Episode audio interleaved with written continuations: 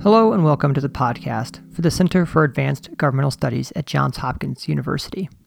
We are a center for research and teaching focusing on government, and we are home to master's degree and certificate programs covering domestic and international politics and policymaking. My name is Colin Pascal, and I'm a faculty member at the center. In our podcast, we aim to provide the latest news and updates from the center, highlight the work of our faculty and students, and featured the insights of experts associated with Johns Hopkins and our friends in Washington, D.C. and across the country. This episode of the podcast is a recording of the Government Analytics Breakfast Forum. The Breakfast Forum is a partnership between our Data Analytics and Policy Program and REI Systems. The forum brings together professionals and academics across many disciplines to explore the application of analytics to public policy problems and government activities. This forum features Dr. Stephen Costello Low, the Chief Technology Officer at the United States Department of Agriculture. The talk discusses innovation in data analytics and how to connect innovation with core functions of organizations.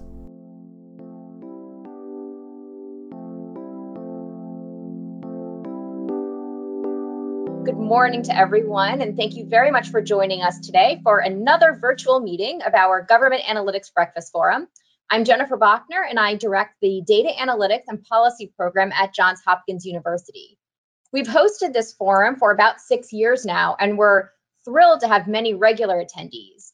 For those of you who are joining us for the first time, I want to provide just a little bit of context. We host this forum with REI Systems to bring together academics and professionals to cultivate a community in which we discuss how analytics can be used to address challenges in the public sector.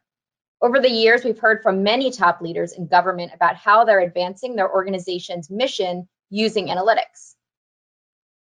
Today, we encourage you, as always, to ask questions, um, but today we'd like to, you to ask your questions after our speaker's presentation. You can either type out your question in the chat box or use the hand icon. I think there might be a questions box, actually, that would be good for typing out your questions. We also encourage you to tweet about the forum using the hashtag GabForum, and we'll be posting a shareable video of the event afterward in case any of your colleagues are interested. Again, many thanks for taking some time out of your day to join us, and I will now turn the program over to my co-host, Jeff Myers at REI Systems, who will introduce today's speaker. Thanks very much, Jen. Um, again, for those of you who are new, the purpose of this forum is really to create community. It's a little tougher, of course, with the virtual format, um, but we will uh, be happy to share with you each other's contact information. Uh, and the purpose, again, is primarily to give you, you, you each a set of resources to be able to say, hey, you know, I've I've reached a roadblock. I'm having trouble. I want to help solve. I want to help solve this problem, uh, and to give you some folks to turn to. Um, so you may ask questions directly of people here. Uh, Mr. Costello has kindly agreed to share his contact information. We'll send in a follow-up email along with his presentation after uh, the next day or so. Um, and certainly you're welcome to contact uh, Dr. Bachner or myself. Uh, we can help you find resources amongst the rest of the community. There's a small possibility we may be able to answer your question ourselves, although I won't make any guarantees.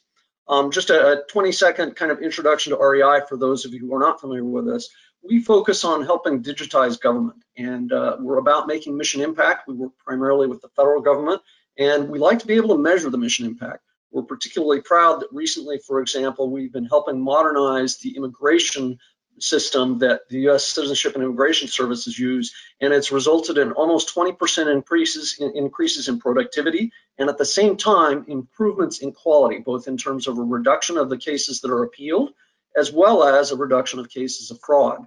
Uh, similarly, and actually I think I'm even more proud, though I had nothing to do with the project, for the Office of Trafficking in Persons, which is part of HHS, we've made it possible with the same level of staffing for that office to serve 50% more victims of tra human trafficking, wage slavery, sexual slavery, and also for them to do it about twice as fast. So our, the purpose of our technology, frankly, is to make that impact. But the analytics are what help us understand what's whether or not the impact has been made and to do some kind of agile trial and error to see, you know, is this new technology really working or is it not? Do we need to try something different? And to be able to kind of make those iterative improvements in a way that is both understandable and acceptable. And what I actually am also pleased about with the Office of Trafficking in Persons is that ability to kind of make quick changes allowed it to be the case that HHS presented an original idea and the Department of Human, the Department of Homeland Security and the Department of Justice said, no, that needs to be tweaked. And we were able to come back with some tweaks and make changes that allowed a number of government agencies to collaborate in ways they had found difficult to do before. Um, but with all that as an aside, let me introduce our uh, honored uh, speaker, Stephen Costello. He is the Chief Technology Officer for the U.S. Department of Agriculture and as such is responsible for IT modernization strategy and planning and frankly, he's the guy who helps try and lead the charge in terms of finding innovations and bringing the the the, uh, the mission impact of digital technology to USDA. He also uh, has previous experience working with the Office of Science and Technology Policy within the Office of Management Budget. So he has a great government-wide perspective in case you have questions or comments about things that go beyond the Department of Agriculture. He's got some particular expertise and experience with geospatial visualization, data analytics, crowdsourcing, and citizen science. And all, each of those, I think, are really current important topics.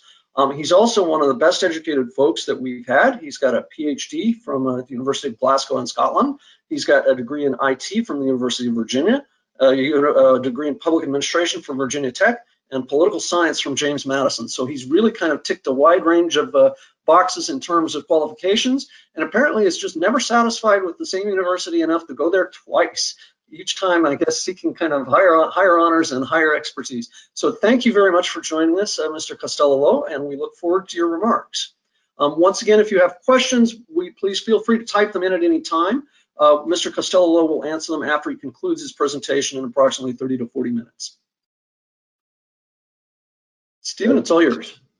Thank you. Yeah, good morning, and thanks, Jeff. Thanks, Jennifer. Um, I'm not sure about the highly educated piece or overeducated, maybe. Um, I, I, think curiosity is an important aspect of, of, who we are as professionals. And um, that curiosity leads us to the kinds of public solutions, uh, but really public questions uh, that result in solutions that we, we govern over time policy, the administrative function of the organization. And um, what I'd like to do today is offer uh, really a, an overview. You know, we have a short period of time. Uh, I have way too many slides. They'll be provided to you later for, for further consideration, discussion.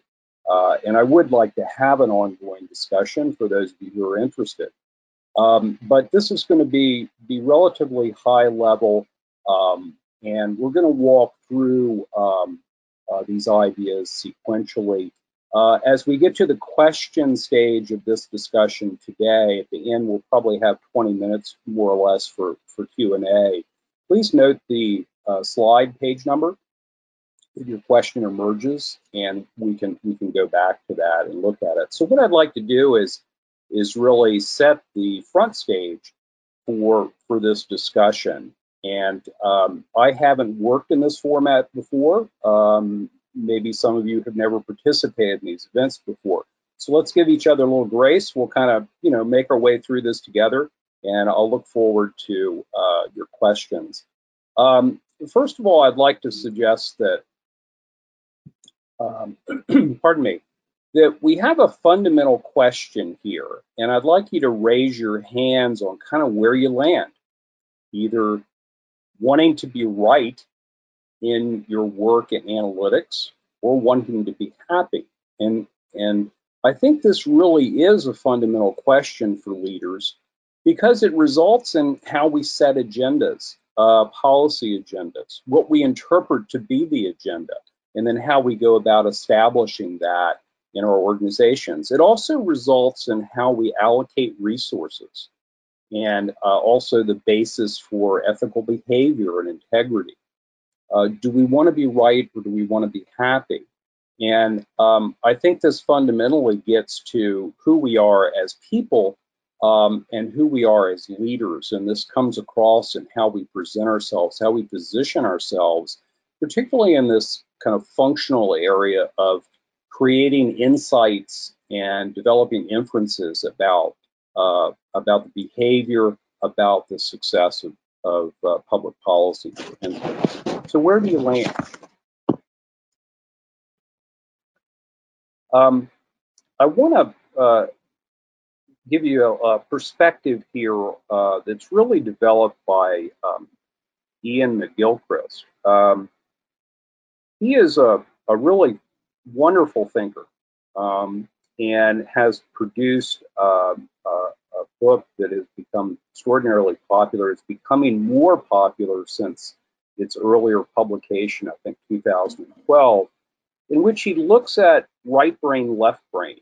And, you know, we have some probably remembrance of, of Psychology 101, where we talked about right brain, left brain in our undergraduate years. He looks at this science uh, more conclusively about right brain and left brain being really more complementary rather than in conflict. Yet the right brain piece, the if you will, the intuitive piece needs to come first when we start to set up different kinds of decision-making structures. And it's a more organic and symbolic kind of way of, of thinking about our world.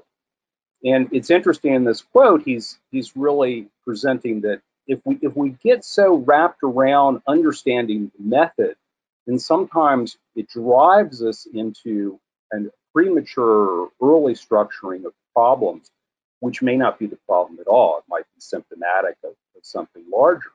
So how do we kind of attach the steering wheel to the race car here? Um, and, and when we think about our current uh, circumstances around uh, wearing masks, for instance, um, this is a, an image of a medieval um, Black Plague doctor's mask. And the perception was that if you wore a mask and you filled it with full of herbs, the, the aerosol um, preventative would keep you from getting the, the plague. Uh, of course, if you're familiar, it was actually spread by fleas and stuff from, from rats, not such a good uh, preventative wearing a mask. So, so when we think about that, uh, could ideology, for instance, be impacting our perceptions of these mass dictates that are coming out on a state basis? And what this say about public policy implementation around the, the COVID protection? And some people are reacting strongly to masks. Well, maybe there's there's a history there, something that needs to be considered. Um, when we start to to normalize data analytics and the purpose of data, analytics, um, primarily it it lands in decision making. I mean, you, you're looking at analytics not as art, but as uh, a tool for making better decisions. And um, we, we, talked about McGilchrist. He's in the neuroscience um, sort of corridor here of this landscape of decision making. I, I think primarily the discussion that this organization, this, this community has had has been in the area of analytics and probably bleeding over into automation as well. But if we look across the landscape, there are multiple ways of uh, thinking about analytics as a decision-making approach. And it depends on really your stakeholder, what you define as public good, and so forth. So not to get ourselves constrained by kind of one view, one perspective, but look at data analytics dimensionally as a decision-making approach. Well, you know, it's risky business. Um, decision-making has uh, a variety of of different uh, outcomes. Um, and we often try to control our decision-making apparatus to contain these, these kinds of attributes. Um, the unknown consequences in particular, I think so often when we're, we're introducing new ways of thinking about, for instance, equity in the policies that we develop, um, and then the programmatic ways of, of uh, deploying that in practice, the unknown consequences can be really, really difficult for us to overcome in terms of that adoption cycle. So how do we how do we look at risk um, and realize that it's going to be going to be a challenge? It's always going to remain with us, but not over control for it, not over analyze the process of of analytics to control for these factors. Um, so I've I put together kind of my view of analytics uh, meaning making, a step model. And uh, these five kind of core ways of moving forward from start to finish um, are intended to, to kind of summarize, if you will, normalize the process. Small events, big questions, particular kinds of data, special methods, and insights. My observation is we are, as a community in the government, particularly uh, as well as our business partners, very good at, at identifying particular kinds of data. We, we are immersed in data. We have an excess of data available to us. We also have become more mature in our methods that we use to uh, parse and, and categorize and classify that data in meaningful ways that produce certain kinds of insights, whether we're exploring a, a particular issue, uh, trying to describe it or explain it, or establish some sort of repeatable patterns that we can understand and, and embed in algorithms. What we're not particularly uh, uh, accomplished at, in, in my opinion, is understanding the small events and the big questions that need to be asked about those small events to better position the data. And I think this is more on the subjective human side of, of looking at public policy and administration. What's important here is, is in those early, early elements, the small events and the, and the big questions, we actually uncover second and third order uh, effects. And that's huge in a very complex, ambiguous world. So um, if, if we are uh, trying to get further on, further down toward that early step movement of the model, uh, the suggestion here is we have two different approaches for interpreting value. Uh, if, if, if, fundamentally, innovation as a discovery, as a, a place of observation, as uh, the the uh, really way of of stepping back and observing particular small events and, and the emerging questions that come out as a way of elaborating what we're what we're observing in public policy and administration. We have the more mature capabilities that bring us confidence on down selecting, reducing these particular data and special methods uh, through analytics. and then what I'm suggesting is there's really an, a, balanced approach. We simply need to, to look at ways we move upstream and understand the nature of the problem. Is this these aren't uh, these are not exclusionary. They they are not uh, in opposition or mutually exclusive in terms of their relationships. But we think about time um, maybe differently by looking at it this way. Why is this difficult? Well, it's it's partly difficult because we have competing worldviews. It's not that innovation and analytics are really competing against each other, but it's just that our worldviews quite frequently, and these are extremes, social construction, concrete structures, the basis of our reality is actually different, how we interpret reality in the world. And that leads to different ways of thinking and seeing and doing uh, innovation and, and leading to analytics. So uh, I won't go through these, but but fundamentally, this this gives us a sense of how subjective interpretations, objective interpretations, scientific view, versus more interpretive view uh, can be in conflict. And it doesn't mean necessarily that innovation and analytics are in conflict, but simply that our worldviews can be. Also, an aspect of, of the challenge we have in front of us is, is you know,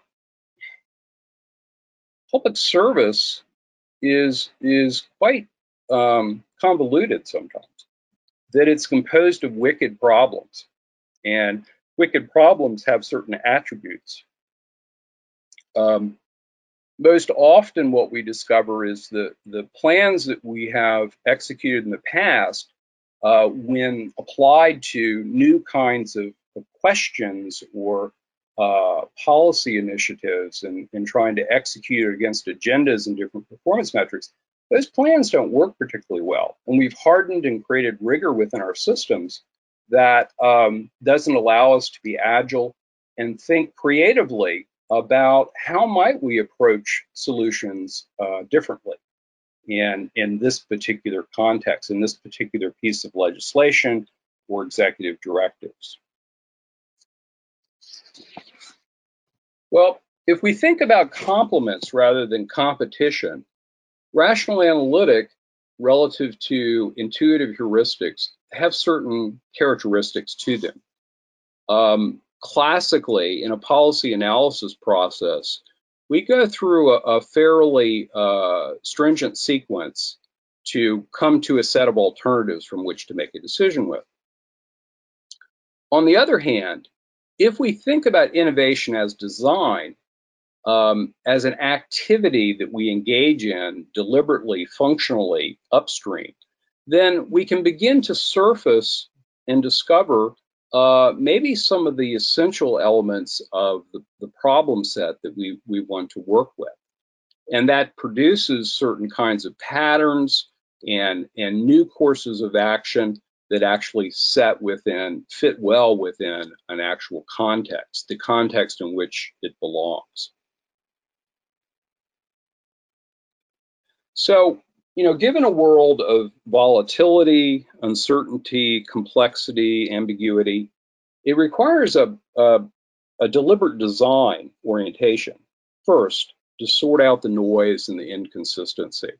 If if we if we slow down a bit before jumping into problem solving, technical rationality, and the, all the different tools we apply to that, and think about the puzzle pieces and and the kind of rough edges, unfit edges that are present to us, it leads us to a place where design has a has an immediate purpose. And it has a very uh, valuable contribution in this this sort of decision making process.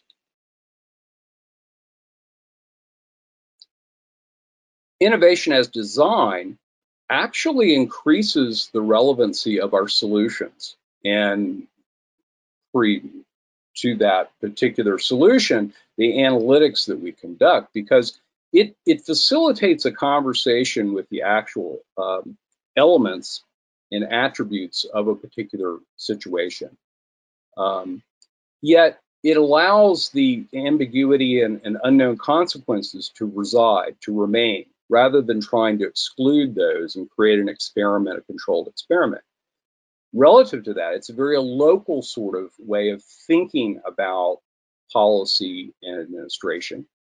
Um, it engages in a search process as well as kind of the formulation of the of the experiment, and it represents a solution in a way that um, is is effective in its particular context. It's also improvisational in the sense that it it uh, it addresses the the action um, in a way that allows that action to occur over a series of episodes over time, rather than being constrained to um, kind of one frame, one kind of timestamp it allows a series of episodes to be sort of stitched together, woven together in a way that we can can see the more robust aspects of of, of the of the particular situation uh, that we're trying to to understand and observe.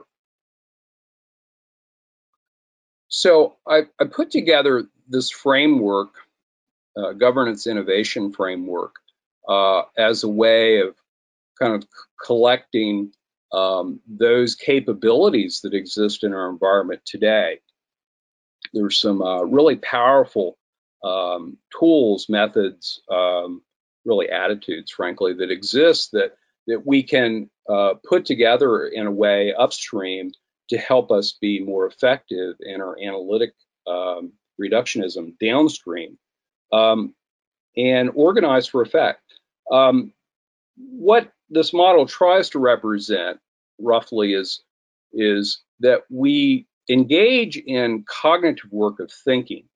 Um, we also are involved in observing and seeing and then doing um, particular kinds of policy, particular kinds of administrative activities. Well, how do we how do we organize that in a way that tells us something substantive about what are the key assumptions about public value creation for the people who are experiencing it? That's design thinking. How do we validate those assumptions and so that they become operationalized for constituents, for different types of consumers, stakeholders, and systems thinking? And then where, when, and for whom is public value relevant? And that's the human-centered design piece that's really practice-based, uh, looking at um, um, different different kinds of uh, assessments, interpretation, observations um, about the public policy and, and, governance environment. So, just to, to summarize the what I'm calling replacement, replacement in the sense that we're putting innovation upstream rather than kind of thinking about it as an abstract, separate from, or even downstream from our analytics. Design uh, thinking in place as a learning process. And um, what this helps us do is it starts with the meaning making from, from the human perspective, and it then positions downstream to finish stronger. Um, and it attends to original meaning. It, it engages human agency. It has uh, all the the elements of uh, interpretation, observation for sense making. It also is very powerful to enhance diversity um, and bringing in different um, uh, different perspectives that maybe had not been previously included in the planning, in the programming of our, our public policy, public administration solutions to create better value. And it emerges relevant questions, but it also does some some helpful things with regard to just how we structure um, our conversations. We we eliminate some of the rituals of culture and specialists, whether it's engineers, lawyers, policy wonks, economists, whoever. Um, it reduces the noise that's created when we try to simplify prematurely too early. And then it also reconstructs power. And this is this is an important consideration where we're able to make space and give voice to, to folks on the margins. So to, to kind of sum up the, the innovation process and how it contributes to data analytics is represented in, in this uh, left-right sequence here and we're establishing relevancy, engaging sense making, facilitating wayfinding. And this is really important. It isn't just about coming to some cogent, uh, congruent understanding of the circumstances, but also facilitating kind of how we can move forward from that and then promoting some persistence um, around the the kind of institutional as well as the agent-based structures so that we can repeat what we've done in a way that is meaningful. And the what, the how, the why uh, associated with each of these stages. And I won't go through them again because that would take a long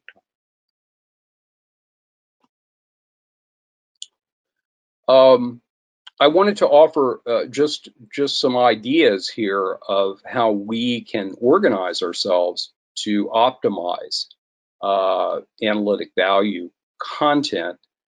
And um, there are one, two, three, four, five, six different roles here. Uh, I think distinguishing these roles, if, for instance, if if if you're in a, a public organization, you might want to think about ways of organizing, um, factoring um, kind of your product assembly or the process you're trying to to embed in the organization or bring forward the organization by considering specifically these kinds of roles and really calling out specifically what they do with regard to, you know, content optimization.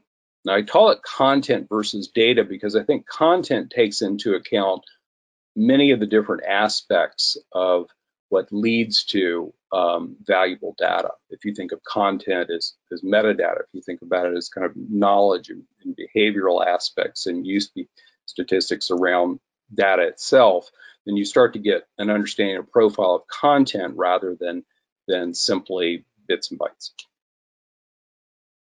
So um, I believe it, it comes down to a question of where we place our attention. Innovation and analytics are not in competition, but there's actually uh, a lot of evidence for how analytics, pardon me, how innovation can be upstream a contributor to downstream analytics refinement. Um, and uh, we have uh, a lot of different tools to be able to accomplish that.